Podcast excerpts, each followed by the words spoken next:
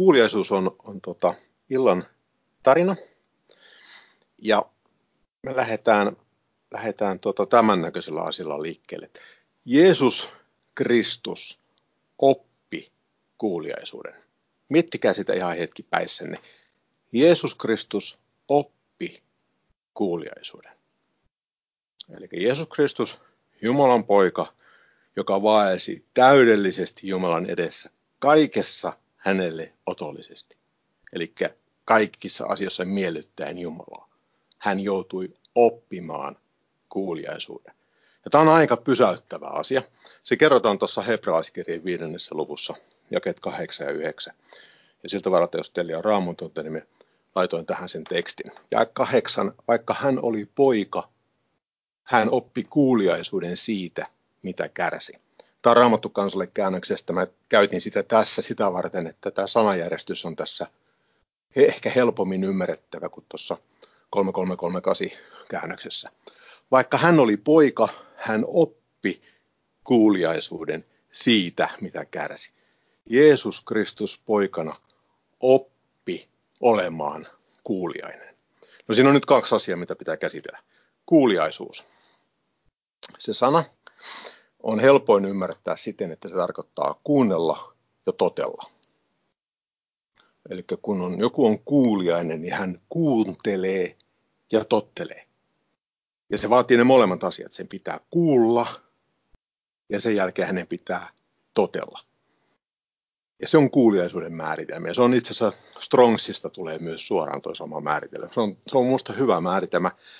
Ja, ja tuota, kuuliaisuus sanana on ensimmäisen kerran käytetty roomalaiskirjassa, jossa puhutaan uskon kuuliaisuudesta. Ja verpinä se on ensimmäisen kerran käytetty Matteuksen evankeliumissa, olisiko kahdeksas luku suuruusluokkaa, kun Jeesus Kristus nuhteli tuulta ja aaltoja. Ja ne ihmiset ihmetteli, että mikä mies tämä on, kun tuuli ja aallotkin häntä tottelevat. Niin se, se tuuli ja aallot sekä kuunteli, että sen seurauksena totteli sitä kuulemaansa. Älyttömän hieno sana kaiken kaikkiaan. Jeesus Kristus oli poika. Hän oppi kuuntelemaan ja tottelemaan. Ja hän oppi sen siitä, mitä hän kärsi. Ja toi kärsisana novumista mä nappasin suoraan tarkoittaa joko kokea tai kärsiä. Ja se on niin kuin neutraali siinä mielessä, että se ei tarkoita, että se on automaattisesti kärsiä, vaan se on niin kuin kokea. Se voi olla myös kärsiä, mutta se on neutraali siinä mielessä, että se ei tarkoita, että aina pitää kärsimyksen kautta jotakin oppia, vaan hän oppi, oppi tuota, sitä varten, että, että hän, mitä hän koki, niin hän oppi siitä sen kuuliaisuuden. Ihan, ihan mahtava paikka. Jeesus Kristus, Jumalan poika, meidän isoveli, oppi olemaan kuuliainen. Hän ei syntynyt kuuliaisena, vaan hän oppi sen. Hän joutui sen opettelemaan. Ja kun hän oli tullut täydelliseksi, hänestä tuli iankaikkisen pelastuksen aikaansaaja kaikille, jotka ovat hänelle kuuliaisia. Ja taas tämä kuuliaisuus näkyy myös jo, jo tässä kohtaa, se näkyy myös meitä kohtaan. Me joudutaan, joudutaan, voidaan, meillä on etuoikeus olla kuuliaisia. Meillä on etuoikeus kuunnella ja totella. Jos me ei kuunnella, me ei voida olla kuuliaisia.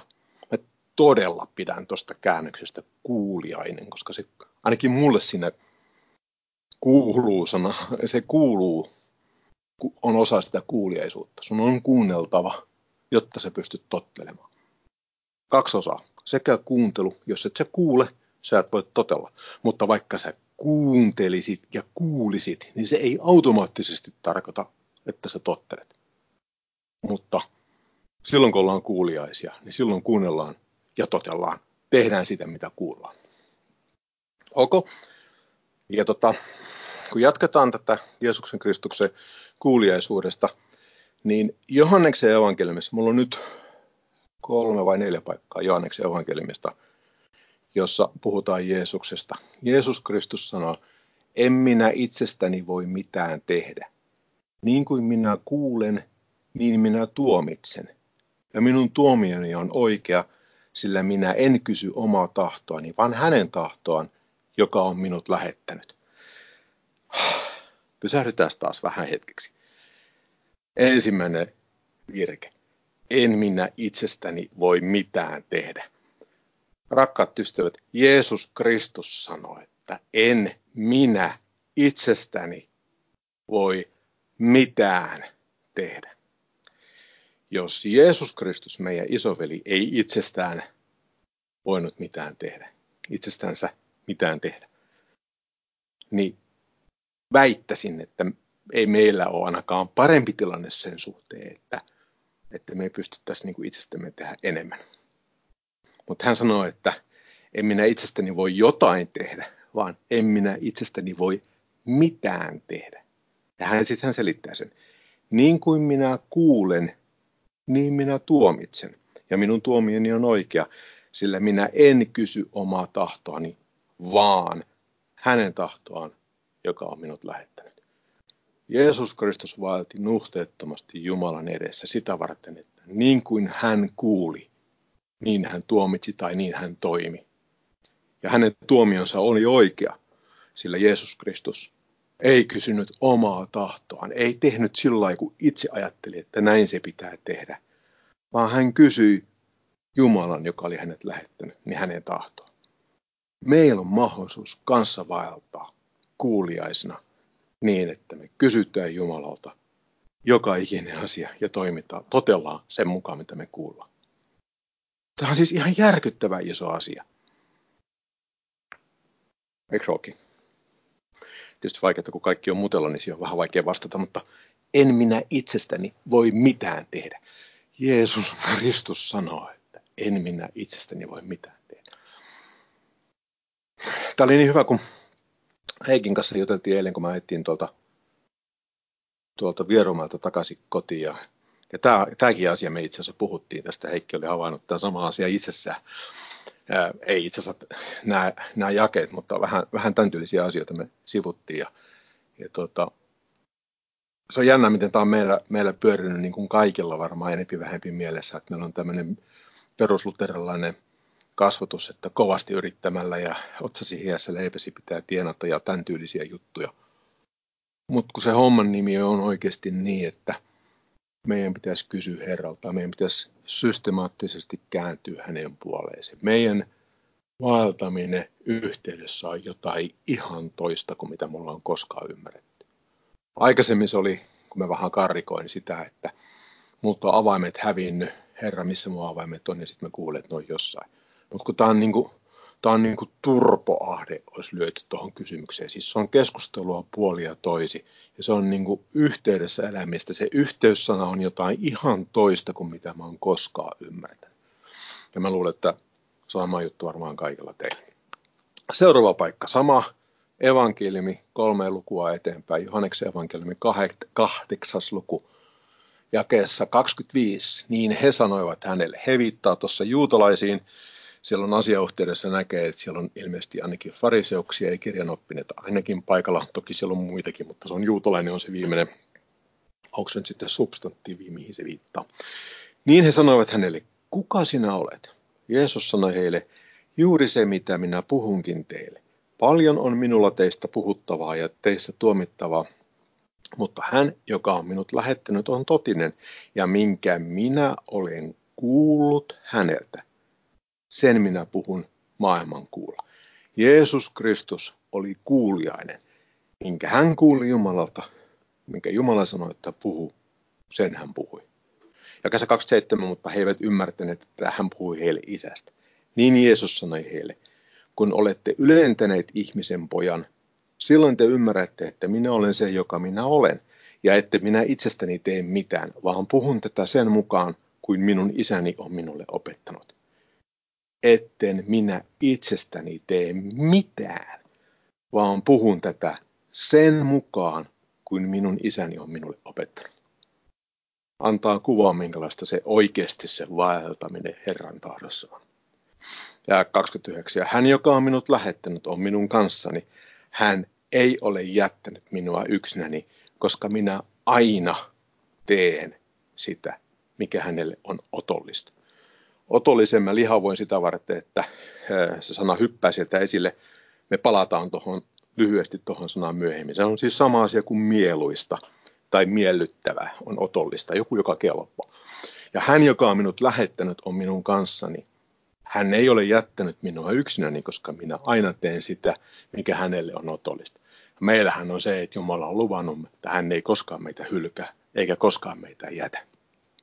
Vaikka me tehtäisiin asioita, jotka eivät olisi hänelle otollista, koska Jumala on uskollinen lupaukselle.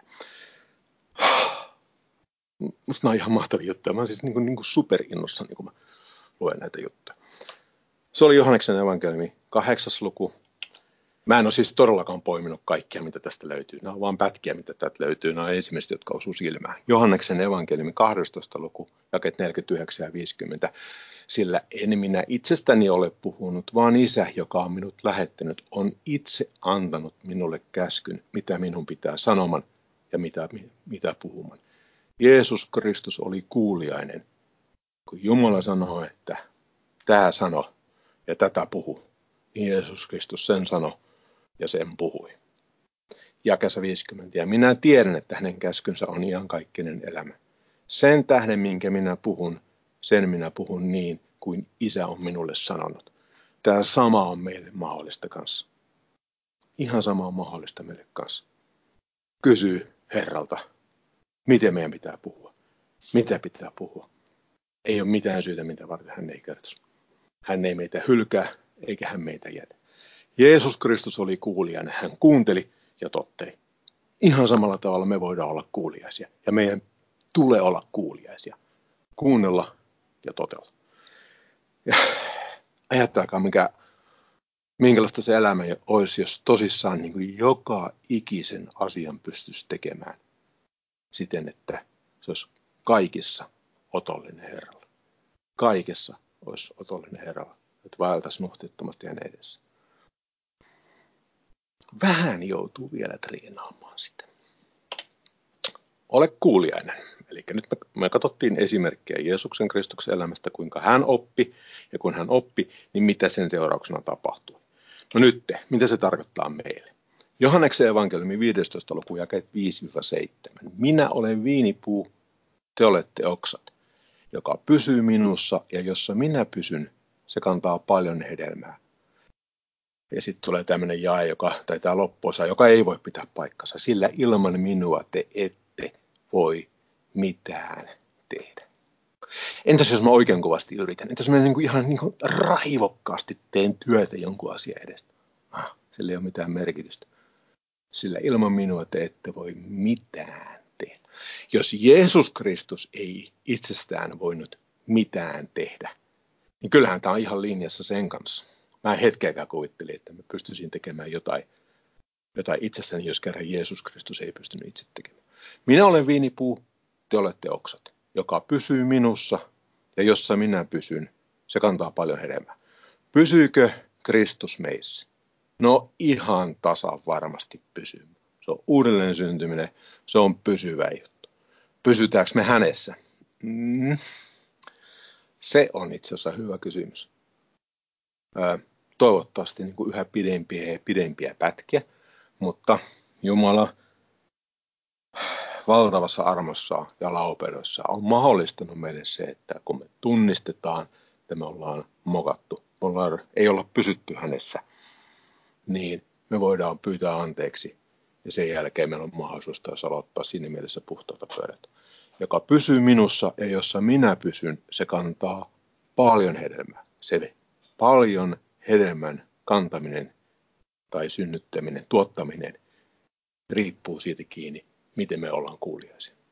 Joka pysyy minussa jossa minä pysyn, se kantaa paljon hedelmää sillä ilman minua te ette voi tehdä mitään. Jos joku ei pysy minussa, niin hänet heitetään pois niin kuin oksia, hän kuivettuu. Ja ne kootaan yhteen ja heitetään tuleen ja ne palavat. Jos te pysytte minussa ja minun reema, sanani pysyvät teissä, niin anokaa mitä ikinä tahdotte ja te saatte sen. Tässä mä puhuin Rajan kanssa eilen. Tämä oli tota, uh, tämä on niin kuin ihan fantastinen jaa ja yhtäkkiä niin mä alan ymmärtää, että anokaa mitä ikinä tahdotte ja te saatte sen, koska niin kuin, haluamatta nyt ruoskia itseni sen enempää, niin kyllä joskus kultaisella 80-luvulla, niin, niin tota, kun me opetettiin, että miten Jumala vastaa rukouksiin, niin juu, ihan varmasti Jumala vastaa rukouksiin. Siitä ei ole, niin kuin, ei ole niin kuin mitään epäilystä, ettei näin olisi tapahtunut. Mutta kyllä se, kyllä se, että jos niin kuin jälkikäteen katsoo, niin, niin ainakin minä tunnustan omassa elämässäni, niin ehkä se oli tämmöistä niin kuin menestyksen filosofiaa tai uskontoa, mitä silloin opetettiin, että Jumala vastaa ja sä voit pyytää mitä tahansa ja sä saat sen, kun raamatussa niin sanotaan. Mutta kattokaa se alku. Jos te pysytte minussa, eli vaelletaan ja minun sanani reema pysyvät teissä, niin anokaa mitä ikinä tahdotte ja te saatte sen. Ja yhtäkkiä, jos, jos tota, käsketään vuorelle, että hyppää mereen, niin joo, jos sieltä tulee Herran sana, reema, että käsket toi kukkula tuosta mereen, niin fine, se tapahtuu. Mutta meipä nyt tuosta sanomaan tuolle lähimmälle, lähimmälle kukkulalle, että hyppää mereen, niin, niin tuota, on hyvin suuri todennäköisyys, että se ei sinne mereen hyppää. Mutta kun me ei voida itsessään mitään tehdä. Ilman minua, Jeesusta Kristusta, te ette voi mitään tehdä. Mutta kun me kuunnellaan ja totellaan, ollaan kuuliaisia, niin se muuttaa sen pelin aivan toiseksi. Sillä ei ole enää mitään tekemistä sen meidän omien pikku touhuamisten kanssa, vaan yhtäkkiä sinne tehdään töitä Herran kanssa. Ja Jumalan loputtoman suuret resurssit on tukemassa sitä. Ja sitten vielä. Jo ensimmäinen Johanneksen kirje, kolmas luku, joka 21 ja 22. Mä käytän raamattu kansalle käännöstä tässä. Rakkan, jos sydämemme ei syytä meitä, meillä on rohkea luottamus Jumalaan. 3338 puhuu muistaakseni uskalluksesta Jumalaan. Tuo rohkea luottamus on kanssa hyvä käännös. Ja mitä tahansa anomme, sen me häneltä saamme, koska pidämme hänen käskynsä ja teemme sitä, mikä on hänen mielensä mukaista, eli otollista. 3338 kääntää tämän mielensä mukaista sanalla otollista. Jos Jeesus Kristus vaelti niin, että kaikki mitä hän teki oli otollista, niin tässä nyt on suoraan luettavissa, että meidänkin on mahdollista. Ja mitä tahansa anomme jakassa 22, sen me häneltä saamme, koska pidämme hänen käskynsä ja teemme sitä, mikä on hänelle otollista tai hänen mielensä mukaista. Se miellyttää häntä. Meidän on niin, rakkaat ystävät, mahdollisuus vaeltaa että me ollaan otollisia, vaelletaan Jumalan mielen mukaisesti joka ikisessä asiassa. Ja näette sitten, miten tärkeä se kuuliaisuus on. On, se on aivan täysi avain. Se ei ole mitenkään mahdollista ilman sitä. Me ei mitään voida tehdä itsessämme. Mutta toisaalta, kun sen kääntää ympäri, kun me tehdään se Herran kanssa, niin ei ole mitään, mitä me ei pystyttäisi tekemään. Aivan fantastista. Ja mä ajattelin sitten sitten tuota, tähän loppuun laittaa lainauksen eräältä suurelta suosikiltani. Se nimittäin sanoo, ilman minua te ette voi tehdä mitään. Ja lainaus on Jeesukselta Kristukselta. Tämä on se elämä, mihin meidät on kutsuttu. Ilman minua te ette voi tehdä mitään. Mutta kun se homma ei niin kuin pelkästään lopu siihen, vaan meidän pitäisi tehdä asioita hänen kanssaan ja mitä kaikkea me sitten pystytään tekemään, kun me tehdään asioita hänen kanssaan.